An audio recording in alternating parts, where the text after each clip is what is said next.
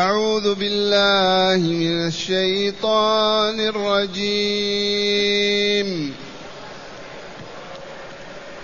كل من عليها فان ويبقى وجه ربك ذو الجلال والإكرام. فبأي آلاء ربكما تكذبان يسأله من في السماوات والأرض كل يوم هو في شأن فبأي آلاء ربكما تكذبان سنفرغ لكم أيها الثقلان فبأي آلاء ربكما تكذبان؟ يا معشر الجن والإنس إن استطعتم أن تنفذوا إن استطعتم أن تنفذوا من أقطار السماوات والأرض فانفذوا. لا تنفذون إلا بسلطان. فبأي آلاء ربكما تكذبان؟ يرسل عليكما شواظ من نار ونحاس فلا تنتصران. فبأي آلاء ربكما تكذبان؟ أحسنت. معاشر المستمعين والمستمعات من المؤمنين والمؤمنات. هذه آيات الرحمن. هذه آلاء وإنعاماته. تتجلى في هذه الصورة العجيبة العظيمة. يقول تعالى مخبرا عن الواقع كما هو. كل من عليها أي على الأرض فاني سواء كان إنسيا أو جنيا أو حيوانا من الحيوانات. كل من على الأرض من الإنس والجن والحيوانات فاني. هالك منتهي. هذا هو الله. من يقوى على إبادة وإفناء الكائنات كلها سوى الله. كل من على هذه الأرض على سطحها من الإنس والجن والحيوان. هالك. هذا هو الله الذي يجب أن نوحده ونعبده ويجب أن نخلص العبادة له ويجب أن نذكره ولا ننساه وأن نطيعه ولا نعصيه. هذا هو الله. الذي تجاهله الجاهلون وتعامى عنه الضالون فلم يذكروا ولم يعبدوه بل هو لم يؤمنوا بجلاله وكماله. كل من عليها فان. ويبقى وجه ربك ذو الجلال والإكرام. ما يبقى إلا الله في هذا الكون. لا إنس ولا جن ولا حيوان. الكل يفنى ويهلك ويبقى الله عز وجل. صاحب الجلال والعظمة والقدرة والسلطان والإكرام الذي هو إكرام لأوليائه من صالح عباده أنبياء وأولياء ومتقين. هذا هو الله الذي أنكره المنكرون وكذب به المكذبون وكفر به الكافرون بلايين من الخلق ما يؤمنون به ولا يعبدونه ولا يحبونه ولا يريدون أن يطيعوه. ويبقى وجه ربك ذي الجلال والإكرام. هنا لطيفة خذوها. يروى عن السلف الصالح. أن أحدهم كان يقول اللهم يا ذا الجلال والإكرام اللهم يا ذا الجلال والإكرام اللهم يا ذا الجلال والإكرام. فهتف به هاتف قال اسأل لقد سمعت اطلب حاجتك. وورد عن أنس قوله ألظوا بذي الجلال والإكرام. ألظوا بذي الجلال والإكرام. ادفعوا دعوتكم وقووها واحصروها بهذه الكلمة. اللهم يا ذا الجلال والإكرام. اللهم يا ذا الجلال والإكرام. اللهم يا ذا الجلال والإكرام. أنصر عبادك المؤمنين. من أراد أن يسأل حاجته فعليه باستعمال هذا الاسم العظيم من أسماء الله تعالى وجلاله وكماله. يا اللهم يا ذا الجلال والإكرام. ارفع عنا ما أصابنا. طهرنا ونجنا مما نحن فيه. ثم قال تعالى فبأي آلاء ربكما تكذبان؟ هذه النعم أول نعمة أنه أوجد لنا هذه الأرض وهذا السماء. أوجد لنا هذه المخلوقات أوجدنا فيها أنعم علينا أكرمنا أكرمنا أطعمنا سقانا كذا. عشنا مئات السنين آلاف السنين. هذا الإنعام من صاحبه؟ كيف نكذب به لا نكذب بنعم ربنا أبدا. يفنينا ويريحنا من أتعاب الدنيا وأمراضها وأشقاها ويدخلنا الدار الآخرة ليسعد السعداء ويهلك الهالكون. أليس هذا من إنعام الله؟ لو ما تفني الحياة تبقى هكذا. هذا مريض وهذا سقيم وهذا صحيح وهذا غني وهذا فقير. آلام وأتعاب. كيف تكون هذه؟ ما نستريح إلا إذا أفناها الله وأنهاها ونقلنا إلى عالم الخلد والبقاء الأبدي. أهل الإيمان وصالح الأعمال في الفراديس العلا في دار السلام في الجنة دار الأبرار وأهل الشرك والفسق والفجور في النار وبئس القرار. سبحان الله العظيم. فبأي آلاء ربكما تكذبان؟ ماذا نقول؟ لا بشيء من آلائك ربنا نكذب. ربنا لك الحمد ولك الشكر. ثم قال تعالى يسأله من في السماوات والأرض. هذا هو الله. من في السماوات من الملائكة يطلبون من الله يسألونه أن يستغفر للمؤمنين وأن يرحمهم وأن يلطف بهم وأن يحسن إليهم وأهل الأرض يسألون هذا رزقه وهذا طعامه وهذا عافيته وهذا وهذا وهذا. هذا هو الرب. أهل السماء كان الكل فقراء إليه يسألونه. يسأله من في السماوات والأرض. كيف يعبد معه اللات أو أو عيسى أو مريم أو العزير فلان وفلان كيف تعبد معه الأوثان والأصنام؟ بل والفروج والشهوات. وهو هذا هو. يسأله يطلب منه من في السماوات من الملائكة المغفرة والرحمة لعباده المؤمنين. الملائكة يستغفرون للمؤمنين طول الحياة. ويستغفرون للذين آمنوا. ربنا وسعت كل شيء رحمة وعلما. فاغفر للذين تابوا واتبعوا سبيلك وقهم عذاب الجحيم. هذا دعاء الملائكة في السماء. أما دعاء الأرض فهي متنوعة. كل يسأل حاجته ويطلب مراده. يسألون من؟ الله أو اللات أو العزى أو عبد القادر الجيلاني أو سيدي فلان أو فلان أو فلان. من يسأل؟ لا يسأل إلى الله. أهل السماء كأهل الأرض يسألونه لاحتياجهم وحاجتهم وفقرهم إليه عز وجل. فكيف يسأل غير الله؟ العوام عندنا يا سيدي عبد القادر يا مولاي إدريس يا مولاي كذا يا سيدي فلان يا رسول الله يا فاطمة يا حسين وينوعون الآلهة بالمئات. ما درسوا كتاب الله؟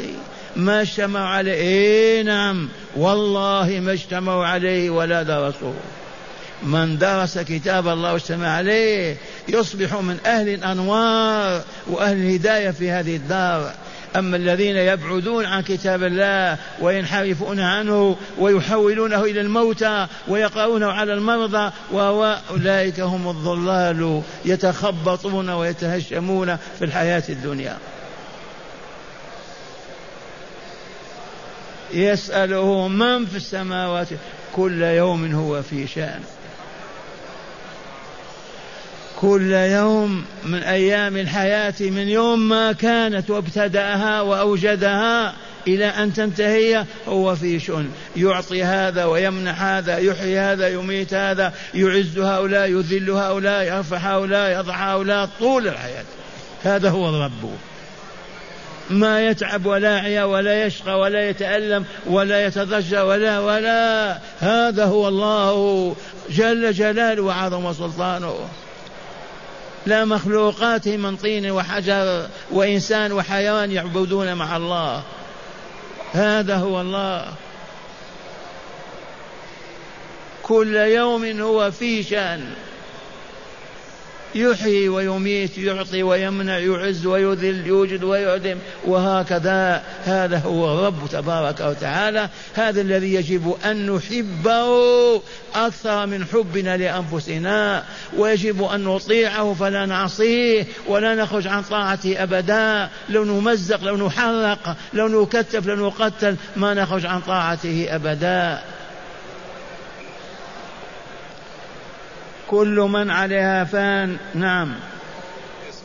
يسأله من في السماوات والأرض. عرفتم سؤال الملائكة ما هو؟ أدى المغفرة والرحمة للمؤمنين. سؤال أهل الأرض ما هو؟ تعرفونه. كما تسألون. كل يسأل حاجته. ثم قال تعالى كل يوم هو في شأن.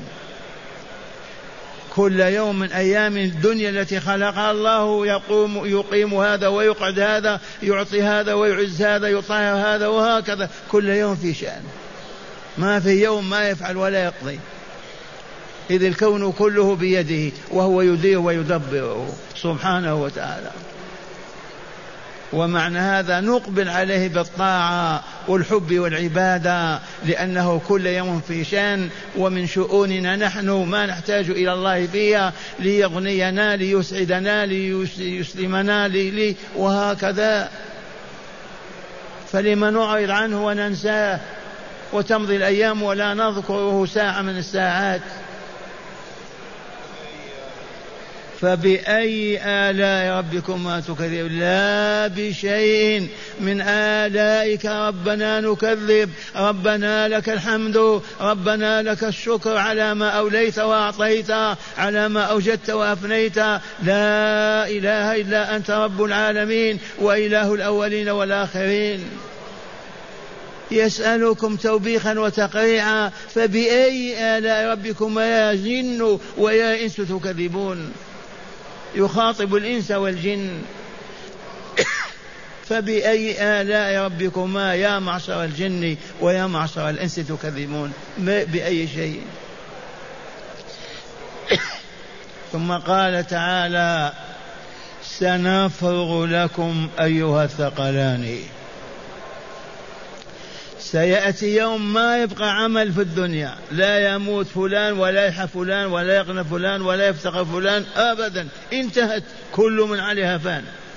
ويفرغ الجبار إلى مهمة أخرى. سنفرغ لكم أيها الجن والإنس. الثقلان الإنس والجن. كل منهما ثقيل. الإنس ثقيل والجن ثقيل. سنفرغ لكم أيها الثقلين متى يوم ما تنتهي هذه الدنيا. أليس الله فيها كل يوم في شأن؟ تنتهي. يفرغ ماذا؟ لمهمة أخرى. سنفرغ لكم أيها الثقلان وذلك بجمعنا على صعيد واحد. ثم على حسابنا ثم على إنعام المؤمنين وإشقاء الكافرين المكذبين. سنفرغ لكم أيها الثقلان فبأي آلاء ربكما تكذبان؟ لا بشيء من آلاء ربنا نكذب. قولوا لا بشيء من آلاء ربنا نكذب. ربنا لك الحمد ربنا لك الحمد ربنا لك الحمد. ومعنى هذا أن هذه الدنيا وكل ما يجري فيها ينتهي وإلا لا؟ فلما ينتهي ويفرق الله منها ماذا يقبل؟ على ماذا؟ على جمع الخليقة في صعيد واحد وعلى حسابها ثم جزائها. أهل الإيمان وصالح الأعمال أصحاب النفوس الزكية الأرواح الطيبة الطاهرة يدخلهم النعيم المقيم في الجنة دار السلام. أهل الشرك والذنوب والآثام والقلوب المنتنة العافنة والنفوس الخبيثة يدخلهم إلى أسفل سافلين في جهنم. والله لا يأتين هذا. سنفرغ لكم أيها الثقلان فبأي آلاء ربكما تكذبان؟ لا بشيء من آلاء ربنا نكذب. ثم قال تعالى يا معشر الجن والإنس ناداهم معشر لأنهم عشرات ما هي آحاد عشرات عشرات. يا معشر الجن والإنس. يا أه يا أيها الجن ويا أيها الإنس. ماذا قال لهم ناداهم؟ إن استطعتم أن تنفذوا من أقطار السماوات فانفذوا. ولن تنفذوا أبدا إلا بسلطان ولا سلطان لكم. متى يقال هذا لهم؟ يوم تفنى هذه الأرض والسماوات. والخليقة كلها مجموعة على صعيد واحد. انتبهتم؟ يناديهم إن استطعتم أن تنفذوا تخرجوا من أقطار السماوات والأرض فافعلوا. لأنه أحاط بهم صفوف الملائكة. فوق ما تتصور ولا تدرك. طوقتهم الملائكة من السماء إلى الأرض. تفضلوا. إن استطعتم أن تنفذوا انفذوا حتى لا تحاسبوا ولا تعذبوا ولا أبدا. تحداهم. وهم على صعيد واحد والملائكة قد أحاطتهم. لاسم كلمة الملائكة. الملائكة واحد وملك. من الملائكة من له أربعة أوجه. يدعو للإنسان يدعو للجان يدعو لكل مخلوقاته. أحاطت بهم من كل جوانبهم. فقال تعالى يا معشر الجن والإنس إن استطعتم أن تنفذوا من أقطار السماوات فانفذوا. ثم قال لا تنفذون إلا بسلطان نعم إلا بقدرة بقوة بسلطان ما عندكم كيف تنفذون؟ كيف ينفذون؟ والملائكة قد أحاطت بهم صفوفا لا يعرف عددها ولا يحصيها إلا الله. وهم فيما بينهم. ينتظرون ساعة الحساب والجزاء والعياذ بالله تعالى. فبأي آلاء ربكما تكذبون تكذبان؟ لا بشيء من آلاء ربنا نكذب. ربنا لك الحمد.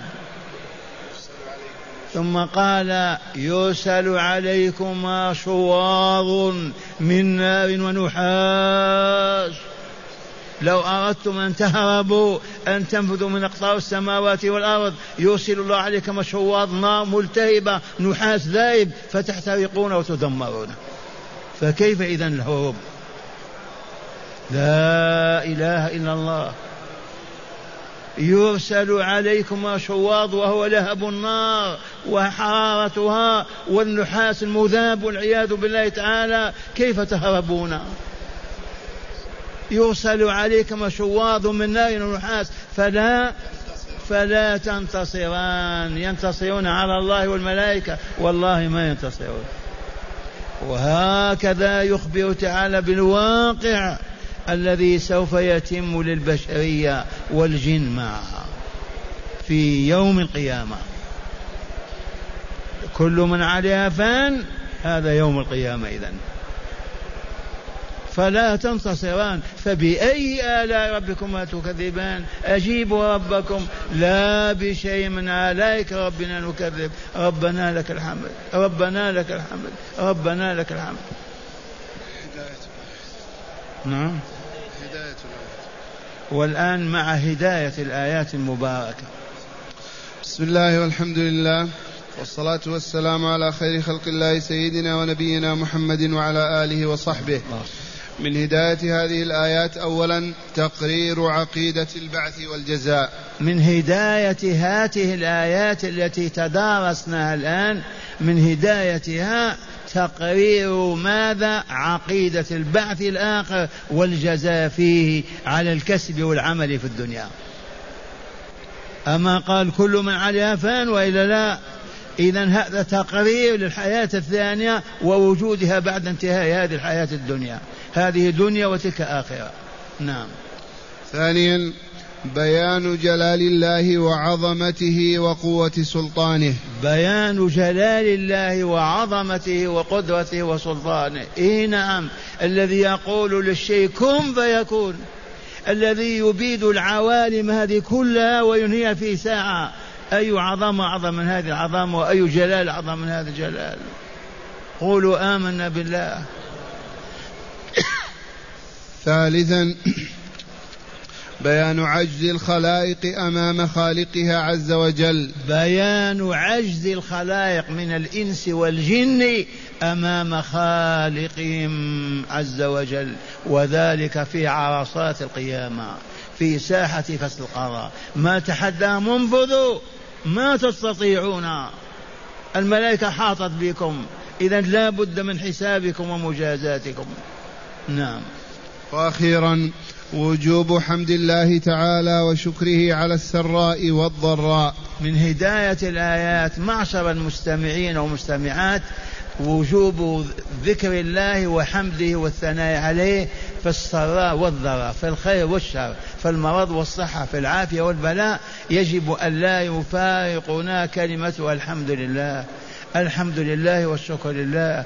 الحمد لله الحمد لله. فبأي آلاء ربكما تكذبان نعم الله فوقنا وتحتنا وأمامنا وخلفنا وقبلنا وبعدنا فكيف ننساها؟ كيف لا نذكر الله فيها؟ كيف لا نحمد ولا نشكر؟ كما قدمنا بالأمس يجب أن يكون كل الحياة على كلمة الحمد لله. كيف حالك؟ الحمد لله. ركبت الحمد لله؟ سمعنا الحمد لله. صح فلان؟ الحمد دائما الحمد لله. إذ الله عز وجل له الحمد دون سواه. وطلب منا ذلك أن نحمده ونشكره. فالحمد لله والشكر لله على إفضاله على إنعامه على إحسانه. ربنا لك الحمد كما ينبغي لجلالك وعظيم سلطانك.